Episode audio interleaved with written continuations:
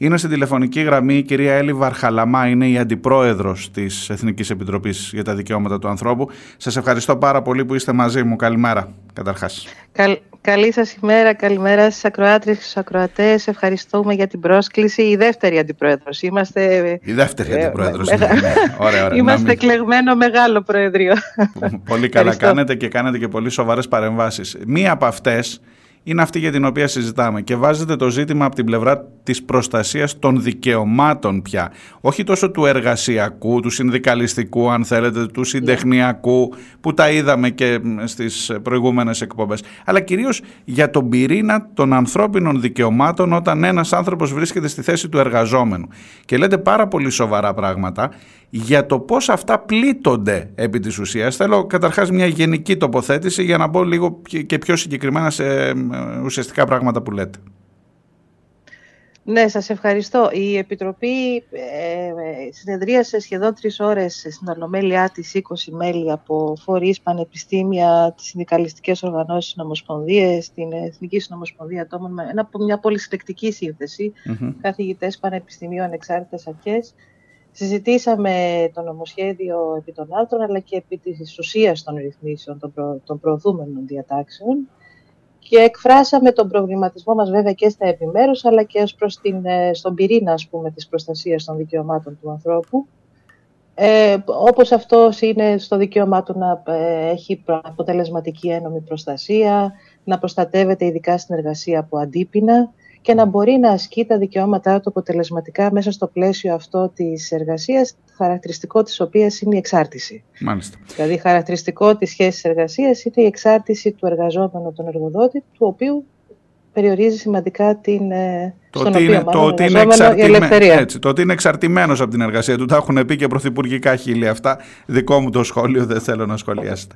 Ε, ζήτημα γνωστοποίησης των όρων της εργασίας, μεταξύ των οποίων βασικός όρος μιας σύμβασης είναι το ωράριο, κατόπιν της, μετά την παρέλευση της εργασίας.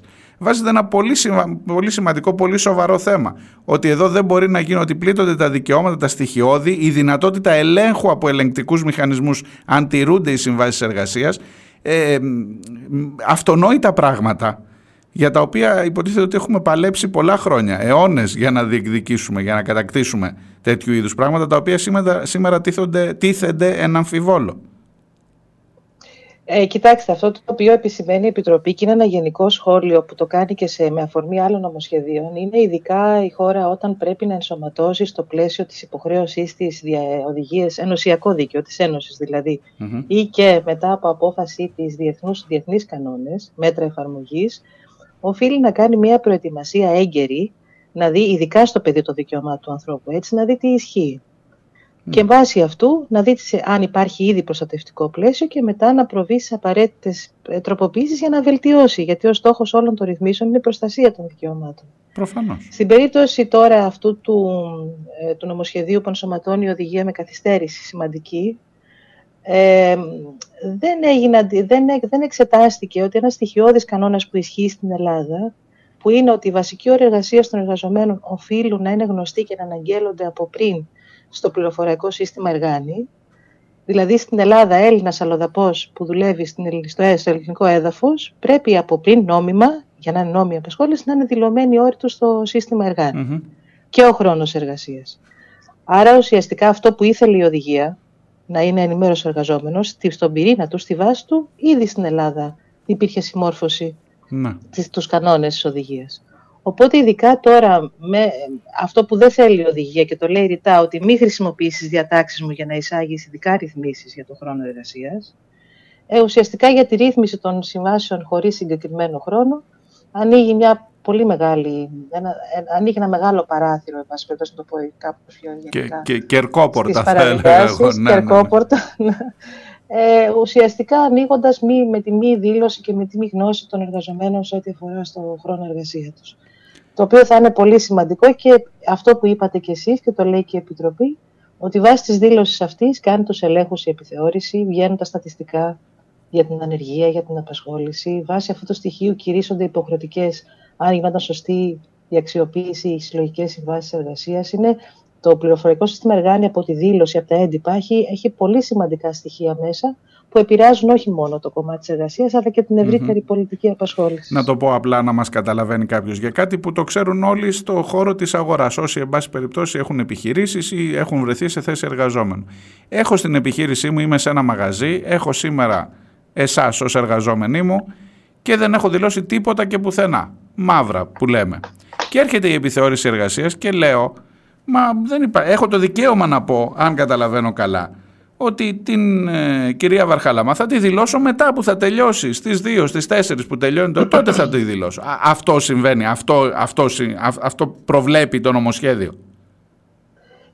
Θα το δούμε στην πράξη πώς θα εφαρμοστεί. Σίγουρα θα αλλάξει κάτι που χρησιμοποιεί κανόνε εργασίας, το οποίο σας είπα πρέπει να δηλώνεται από πριν. Ναι. Ε, στην πράξη, αυτό που φαίνεται να λέει η διάταξη είναι ότι θα υπάρχει σύμβαση μεταξύ εργαζόμενων, δίνει τη δυνατότητα να υπογράφεται σύμβαση, το οποίο θα λέει ότι ο Διονέλης προσλαμβάνει τη Βαρκαλαμά να εργαστεί μέσα στο επόμενο πεντάμινο, mm-hmm. κάποιες ώρες ή κάποιες μέρες την εβδομάδα, ε, χωρίς πόσες, και βάζοντας τη δικλίδα ο νόμος ε, οριακά ότι το ένα, το, το, το ένα τέταρτο αυτών των ωρών θα είναι υποχρεωτικά αμεβόμενο ανεξάρτητα με το αν εγώ δουλέψω ή όχι. Μάλιστα. Δηλαδή ουσιαστικά θα μπαίνει στο σύστημα μία σύμβαση και δεν ξέρουμε αν όντως ο εργαζόμενος θα αναγγέλλεται κάθε φορά που πάει να δουλέψει ή ουσιαστικά κατά περίπτωση, γιατί έχει μια φαντασία η ελληνική παραβατικότητα. Γενικά ε, εννοείται, Έχει, έχει, έχει, και έχει πολύ, έτσι, πολλές εκφάνσεις. Αν θα αναγγέλλεται εκείνη τη στιγμή ή θα λέει συγγνώμη μόλις τώρα ήρθε, μισό λεπτό να το περάσω. Ούτως ή άλλως το σύστημα, των, ε, γι' αυτό το, το είδαμε και, και δικαιωματικά εμείς στην Επιτροπή, το σύστημα της αναγγελίας με το εργάνι έχει διευκολυνθεί πολύ γιατί δίνει τη δυνατότητα να αναγγέλλεται ο χρόνος εργασίας και με εφαρμογή μέσω application. Δηλαδή, ναι. ε, ήδη απαλλάσσεται σταδιακά, έχει απαλλαχθεί από τη γραφειοκρατία ε, και μάλλον όποιος, όποιος θέλει να είναι νόμιμος μπορεί πολύ εύκολα να είναι νόμιμος. Αυτό, αυτό μου λέτε. Για είναι, τους είναι καλύτερος, είναι αμοιβαία πιο καλός τρόπος ναι. ε, αυτός που υπάρχει τώρα και πιθανά η εφαρμογή της ε, οδηγίας έτσι όπως μπαίνει να δημιουργήσει και πρόσθετη γραφειοκρατία γιατί θα, και θα πρέπει να αναγγέλλεται, θα δούμε γιατί μπορεί να πρέπει να αλλάξει αυτό τώρα από πριν η όρια εργασίας και μετά να δίνονται και έγγραφα στον εργαζόμενο με τους τους επιπλέον όρους που θέλει η οδηγία. Δοκιμαστική εργασία έξι μηνών. Και εδώ βάζετε ζητήματα, εδώ εντοπίζετε ζητήματα α, στην Επιτροπή. Ε, κοιτάξτε, ο, η Επιτροπή διάβασε το, διαβάσαμε όλο το νομοσχέδιο υπό το φως της βασικής αρχής και του δικαίου της Ένωσης, το οποίο λέει σου απαγορεύω να υπο... σου απαγορεύω, δεν σε ενθαρρύνω ή σου απαγορεύω, εμείς το διαβάζουμε πιο δικαιωματικά, να υποβαθμίσεις την προστασία που παρέχεις ήδη στο κράτος σου για να ενσωματώσεις οδηγίες. Ναι. Οπότε υπό το φως αυτό και με δεδομένο ότι η Ελλάδα ε, έχει ήδη εκτεθεί με τη μνημονιακή διάταξη για το 12 μήνο της ε, δοκιμαστικής περίοδου και έχει αναγνωριστεί ότι έχει παραβιάσει και άλλο διεθνές κείμενο, τον Ευρωπαϊκό Κοινωνικό Χάρτη, έπρεπε από το 2017 το 12 μήνο να το μειώσει. Μακάρι να το έκανε δύο μήνες όπως ίσχυε πριν, πάντως ουσιαστικά είπε το Συμβούλιο της Ευρώπης μείωσέ το και σε περίπτωση που ο εργαζόμενος απολυθεί, ειδικά στο πρώτο χρόνο που είναι ευάλωτος, επανάφερε την αποζημίωση, την, τη διαδικασία καταγγελίας. Η Ελλάδα το άφησε αυτό, ναι, κρεμεί, κρεμεί από τότε. Και ουσιαστικά έχετε τώρα ενσωματώνοντας την οδηγία να κάνει μια κατασκευή η οποία πάλι δικαιωματικά θα είναι, είναι επικίνδυνη για τον εργαζόμενο. Και ούτε, ούτε αποζημίωση, ούτε αποζημίωση στους Αποζημίωση, όχι. Το κρίσιμο είναι δηλαδή αν κάποιος, ε, και το λέει και η Επιτροπή μέσα, ότι ουσιαστικά το, είναι μια ιδιόρυθμη διάταξη. Αναγνωρίζεται η δοκιμαστική περίοδος σαν σύμβαση, που σε συστήματα άλλων κρατών αναγνωρίζεται και αυτό τελώ, αλλά κυρίως η λέξη κλειδί είναι το αυτοδίκη. Το αυτοδίκη. Το αυτοδίκη. Ε, και, δηλαδή, απώλεια, και απώλεια του δικαιώματος για επίδομα ανεργίας μετά, διότι δεν, είναι, απόλυ... δεν, δεν είναι απόλυση. Δεν, δεν αναγγέλλεται ως απόλυση. Δηλαδή, ένας εργαζόμενος και τώρα που τα έχουμε, τα έχουμε δει, mm-hmm. αναγγείλει ο εργοδότης ψεύτικα ότι παρετήθηκε, μέχρι να, να διαπιστωθεί ότι είναι ψεύτικο αυτό και ότι έχει γίνει κακό η αναγγελία και πάει στον ΑΕΔ και λέει δεν έχω να ζήσω, θέλω το δικαίωμά μου, το κοινωνικό μου δικαίωμα στην επιδότηση ανεργίας, δηλαδή να μου δώσει το κράτος πίσω τον κίνδυνο που πληρώνω μέσα από την εισφορά μου, από τις κρατήσεις μου, έτσι. Μάλιστα. Ουσιαστικά πρόσβαση σε αυτό δεν έχει από την τυπική διαδικασία της αναγγελίας ως λύση τώρα, στην δοκιμαστική περίοδο. Ναι. Κυρία, κυρία Βαρχαλαμά, θέλω να σας ρωτήσω, μου κάνει εντύπωση γιατί επικαλείστε και εσείς προσωπικά και η Επιτροπή τις διεθνείς συμβάσεις, τους κανόνες, τα, τα θέματα που έχουν μπει σε ευρωπαϊκό επίπεδο. Αναρωτιέμαι, υπάρχει κάποιο είδους κύρωση, ποινή, ε, κάποιο είδους συμμόρφωση, εν πάση περιπτώσει, κάποιο είδους διαδικασία συμμόρφωσης για την ε, χώρα ή απλά κάτι λέει η Ευρώπη, κάτι λένε οι διεθνείς συμβάσεις, κάτι άλλο κάνει ε, η κυβέρνηση, η χύψη κυβέρνηση εν πάση περιπτώσει και προχωράμε όλοι σαν να μην συμβαίνει τίποτα. Για να έρθω και στο κύριο κομμάτι που έχει να κάνει με το δικαίωμα της απεργίας, το οποίο πλήττεται βάναυσα και το λέτε και εσείς επίσης. Αλλά θέλω και για τα δύο αυτά να σας ρωτήσω. Πρώτον, αν υπάρχει ένας έλεγχος και δεύτερον, ειδικά με το θέμα της απεργίας, που είναι στοιχειώδες δικαίωμα. Κοιτάξτε, το σύστημα του ελέγχου είναι μια πάρα πολύ μεγάλη κουβέντα, αλλά σε κάθε περίπτωση η Ελλάδα δεσμεύεται να συμμορφώνεται σωστά με το πλαίσιο των κανόνων που σχετίζονται με τη συμμετοχή της σε, σε ευρωπαϊκούς οργανισμούς, στην Ευρωπαϊκή Ένωση και σε διεθνή στο διεθνές πλαίσιο, Η Ευρωπαϊκή Ένωση, η Ευρωπαϊκή Επιτροπή ήδη τράβηξε το αυτή της Ελλάδας, λέγοντας ότι καθυστέρησε με προειδοποιητικές επιστολές και ήμασταν έτοιμοι για παραπομπή στο δικαστήριο, όχι για το πώς θα φέρουμε, για το επί της αρχής θέμα, το βασικό, ότι καθυστερήσαμε να ενσωματώσουμε την οδηγία. Ναι. Άρα η πρώτη κύρωση για την Ελλάδα από το ευρωπαϊκό σύστημα θα ερχόταν λόγω της καθυστερημένης κύρωσης ενσωμάτωσης, όχι ναι, όμως για το περιεχόμενο. το περιεχόμενο θέλει διαδικασία προσφυγής μετά, Μάλιστα.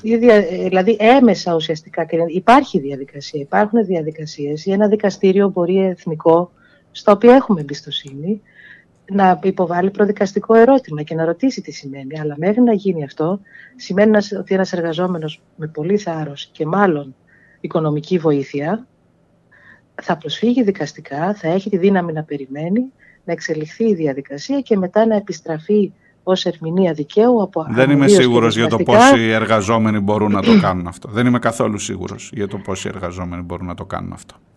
Πάντως, αν μου επιτρέπετε σε αυτό και πάλι υπό το φως του τι έχει πει η Επιτροπή, ναι, ένα ναι. μεγάλο κομμάτι οδηγιών της, ε, διατάξεων της οδηγίας που αφορούν την ένομη προστασία το οποίο έχει να κάνει και με τους Έλληνες εργαζόμενους και με τους αλλοδαπούς, αν δεν μαθαίνουν τους όρους εργασίας του. Πολύ περισσότερο και οι αλλοδαποί που δεν καταλαβαίνουν ελληνικά, έτσι. Φυσικά. Ή τα άτομα με αναπηρία που δεν έχουν και λειτουργική πρόσβαση στα μέσα, πολλές φορές. Είναι αυτό που λέει ότι γιατί δεν είδες στις διατάξεις του εθνικού δικαίου που έχουν ενσωματώσει πάλι οδηγίες, δηλαδή τα έχεις κάνει ήδη διατάξεις, τα έχουμε να, να φτιάξεις ένα συνεκτικό, ένα σύστημα με συνοχή, και να παραπέμπει σε διατάξεις για, για το βάρος απόδειξης που το θέλει και αυτή η οδηγία. Δηλαδή, όταν ο εργαζόμενος πάει και πει, Δεν μου είπε ο εργοδότης τους όρους εργασίας μου για το χρόνο και με δέσμευσε υπέρμετρα, να, το βάρος απόδειξης να είναι στην άλλη πλευρά. Αυτό το έχουμε στο δίκαιό μας με τις οδηγίες για την ίση μεταχείριση. Πάλι ενωσιακό δίκαιο. Ή για το δικαίωμα αποζημίωσης, που ουσιαστικά έτσι, έτσι το φέρνουμε μεν, αλλά το φέρνουμε σε διάταξη που εφαρμόζεται μόνο για τους εργαζόμενους ορίστου χρόνου. Μάλιστα. Δηλαδή, Πολλά ζητήματα, ε, πολύ σοβαρά ερωτήματα αυτά που βάζει η Επιτροπή. Πείτε μου σας παρακαλώ και για το θέμα της απεργίας γιατί έχει κάνει πολύ μεγάλη αίσθηση και είναι αυτό που είναι και η κορονίδα νομίζω αυτού του νομοσχεδίου ε, με ποινές, με ποινική διαδικασία πια εις βάρος όσων προστατεύουν, περιφρουρούν τις απεργίες τους σε ένα χώρο εργασιακό. Ε, κοιτάξτε, η απεργία σαν δικαίωμα, μόνο ότι προστατεύεται ρητά από το Εθνικό μας Σύνταγμα και με πολύ ωραίες διατάξεις που ε, δείχνουν και λένε ότι δεν πρέπει να μπαίνουν οι περιορισμοί στον πυρήνα του δικαιώματος και ουσιαστικά να ε, καταργούν, ε, την, να, που θα, να εμποδίζουν την εφαρμογή του.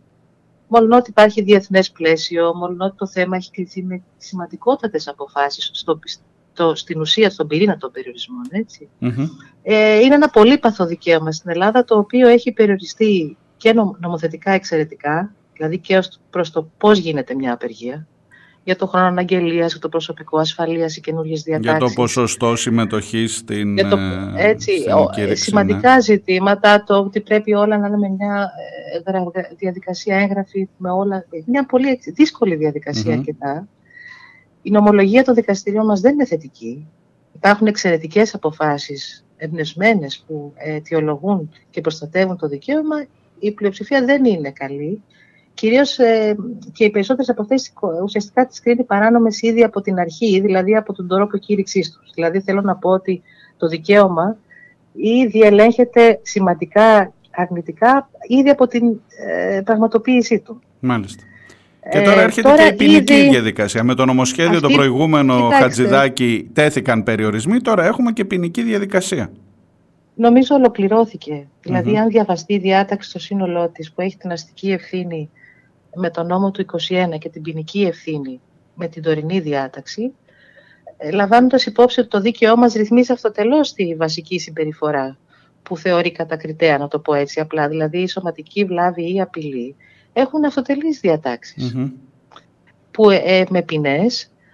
Ουσιαστικά όμως με τη διάταξη αυτή επιβαρυντική περίσταση είναι η ιδιότητα του απεργού και η ιδιότητα του εκλεγμένου μέλους της οργάνωσης, του Διοικητικού Συμβουλίου, που ουσιαστικά, δεν το λέει η διάταξη, περιφρονώντας εν πάση περιπτώσει την απεργία ή αποσκοπώντας την αποτελεσματικότητά της, στη μεγαλύτερη συμμετοχή δηλαδή, μπορεί να θεωρηθεί ότι ε, αυτεπαγγέλτος και όχι κατέγκληση όπως είναι τα άλλα εγκλήματα ε, με, το, με τις γενικές διατάξεις, αυτεπαγγέλτος και με επιβαρυντική περίσταση τιμωρούνται αυστηρότερα. Μάλιστα. Ο άνθρωπος που στέκεται μπροστά του, μπροστά στο εργοστάσιο για να το λέμε απλά, ή ο άνθρωπος που καλεί ως πρόεδρος του σωματείου, ως μέλος του σωματείου, ελάτε να σταθούμε να μην περάσουν οι απεργοσπάστες. Αυτούς εννοούμε ότι ε, κάθονται πλέον στο σκαμνί με συγκεκριμένη ποινική διαδικασία και με την, την περιγραφή που κάνατε ακριβώς.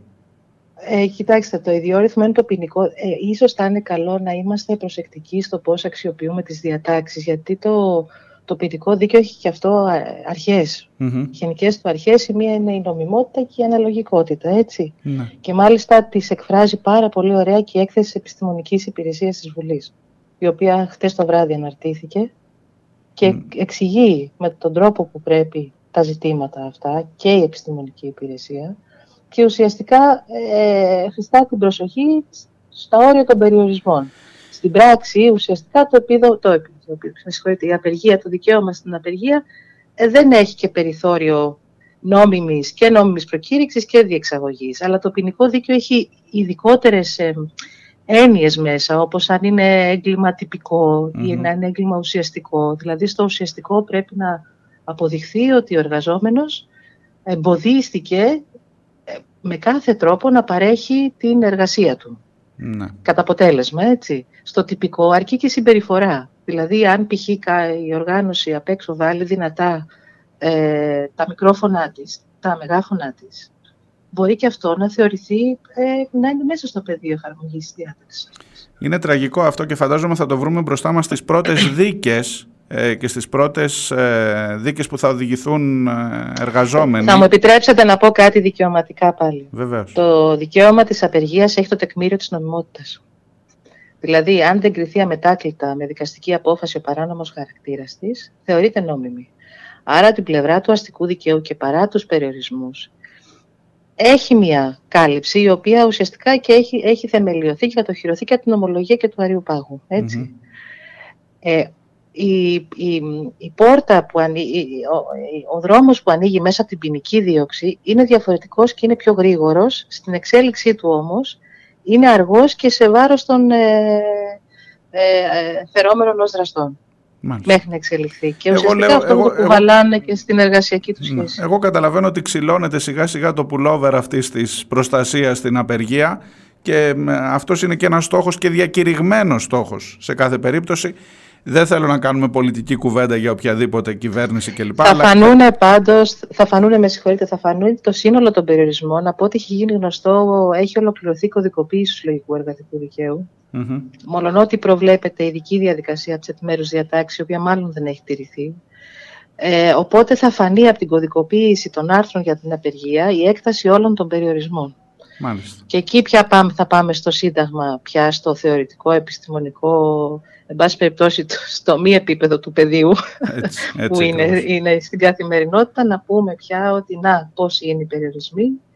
Και βέβαια στην πράξη ουσιαστικά αυτό που θα φανεί στο πεδίο και στους ανθρώπους είναι η κατάργηση.